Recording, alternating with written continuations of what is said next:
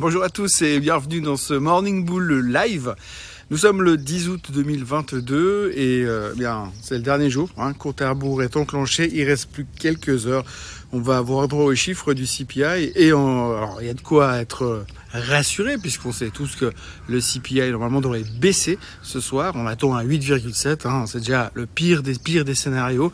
Et mais ensuite ça devrait aller beaucoup mieux. Donc on pense effectivement qu'aujourd'hui à 14h30 on saura enfin euh, si on a fait ce pic sur l'inflation et si les choses vont s'améliorer et si la Fed a réussi son pari. Mais par contre, si on regarde un petit peu ce qui s'est passé hier, si on écoute un petit peu ce qui se dit et ce qui se produit dans le marché aujourd'hui, euh, il y a deux trois raisons de se poser des questions et de se dire que c'est peut-être pas encore complètement gagné.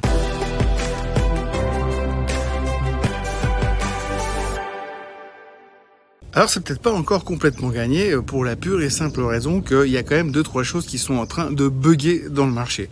Alors on l'a vu, on en a parlé hier que les marchés, les indices sont en train d'arriver à des niveaux de résistance. On arrive gentiment sur les 4200, c'est pas facile à passer sur le S&P 500. Après il y a la moyenne mobile qu'il faudra encore franchir.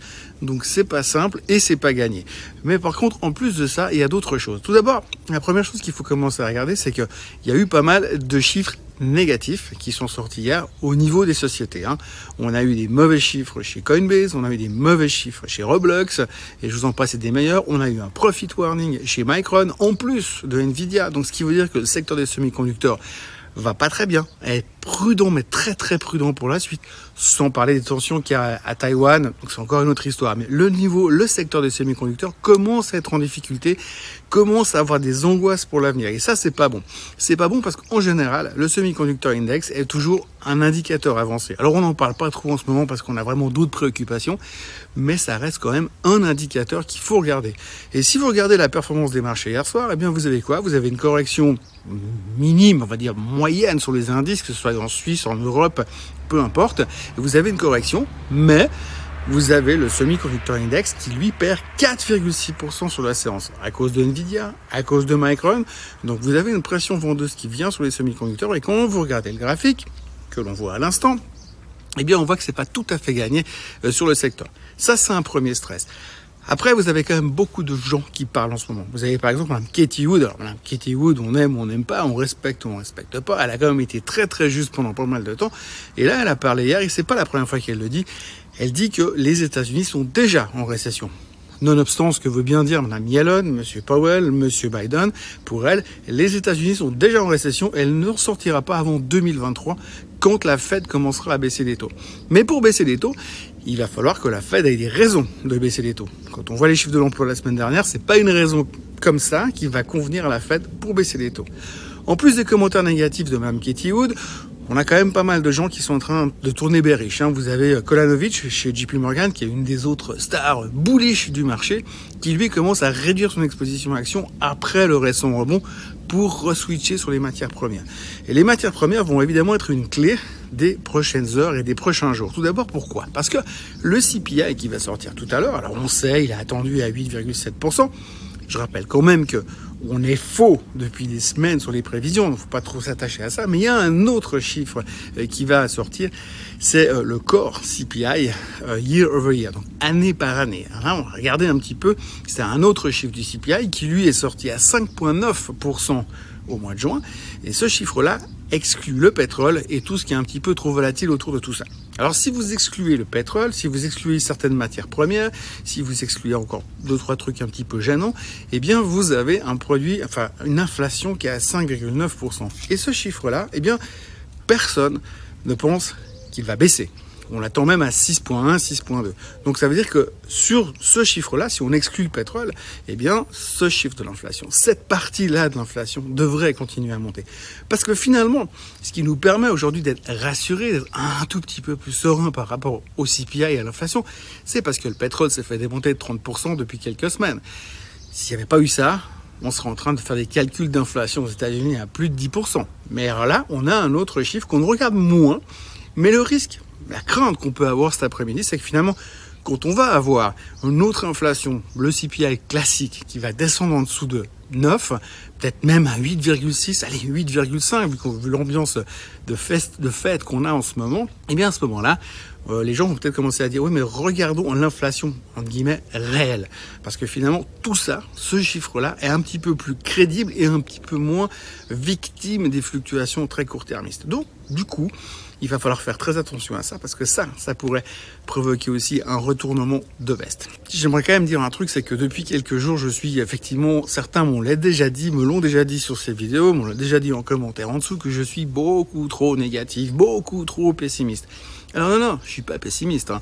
Moi, je suis le mec le plus bullish et le plus optimiste que l'on peut trouver sur la planète finance. J'y crois à fond. Je suis convaincu que ce marché ira beaucoup plus haut dans six mois, dans deux ans, je ne sais pas, mais il ira beaucoup plus haut si on se projette à long terme. À très court terme, il y a deux, trois éléments qui gênent. Et ces éléments qui gênent, on les a vus, on le voit régulièrement, il y a quand même pas mal de gens qui commencent à se poser des questions. ça va être très très difficile pour dire à quel moment on est vraiment en train de partir dans un bull market, mais aujourd'hui, on est toujours dans cette phase de bear market. Et comme je le disais en titre de cette vidéo, ça court super vite un ours. Donc il faut quand même faire, très très attention. Et là, on a quand même deux, trois petits points négatifs qui pourraient quand même nous faire très très peur. Et moi, quand je vois l'avalanche de mauvaises nouvelles qu'on a eu hier, l'avalanche de commentaires négatifs qui traînent dans le marché, je me méfie quand même un tout petit peu. On est suracheté, on voit que les chiffres des sociétés sont pas extraordinaires, on commence à reparler aussi de cash burning rate. Alors ça c'est super intéressant. Il y a une société, une boîte d'investissement aux États-Unis qui a sorti une liste des sociétés qui sont en cash burning rate. Alors le cash burning rate, pour ceux qui s'en souviennent, pour ceux qui étaient là en l'an 2000, on en parlait beaucoup quand il y avait des nouvelles sociétés qui venaient dans l'IPO, des machins qui valaient zéro, qui avaient zéro business, qui gagnaient pas d'argent et qui avaient plein de problèmes de financement. On calculait combien d'argent il leur restait et qu'est-ce qu'il fallait griller pour pouvoir arriver à la faillite finalement. Et ben, grosso modo, ben, on commence à refaire des listes. Alors là, sur les listes, vous avez Snap qui apparaît, vous avez Rivian qui apparaît, donc je vous laisse imaginer si cette boîte-là, si cette société d'investissement a raison, je vous laisse imaginer ce qui va se passer quand Rivian va partir en faillite. Rivian, ça représente beaucoup de pognon pour une boîte qui s'appelle Amazon, au, passage. Snap, ça représente beaucoup de pognon pour pas mal de monde aussi encore aujourd'hui. Donc du coup, il y a quand même deux trois choses qui sont un tout petit peu négatives. À côté de ça, vous avez aussi Monsieur Elon Musk. Il vient de vendre 7 milliards pour 7 milliards de Tesla. Alors oui, euh, d'habitude c'est parce qu'il doit payer ses impôts ou bien parce qu'il veut acheter Twitter. En l'occurrence là, il veut pas acheter Twitter et puis il a déjà payé ses impôts. Donc on peut se poser des questions. Je ne pas, pas faire de on va pas raconter de mauvaises histoires ni être négatif sur les choses, mais on peut quand même se dire que si M. Elon Musk vend une partie de ses Tesla après qu'elle ait repris quasiment 20%, je sais pas, on peut se poser des questions. Bref, on est dans un marché qui est un tout petit peu fatigué quand même, après un rebond massif, puisque je rappelle quand même que selon les indices, ça a repris entre 13 et 15% depuis le fond du trou du mois de juin. Et là, on attend un chiffre. Et sur un seul chiffre, tout peut changer. Alors évidemment, en fonction de ce qu'on va avoir sur le CPI cet après-midi, on va avoir des interrogations, on va en tirer des conclusions et on va essayer de parier sur ce que va faire ou ce que va dire ou ce que va devoir faire ou devoir dire la Fed dans ces prochaines semaines. Donc ça peut aller vite, ça peut aller très très fort.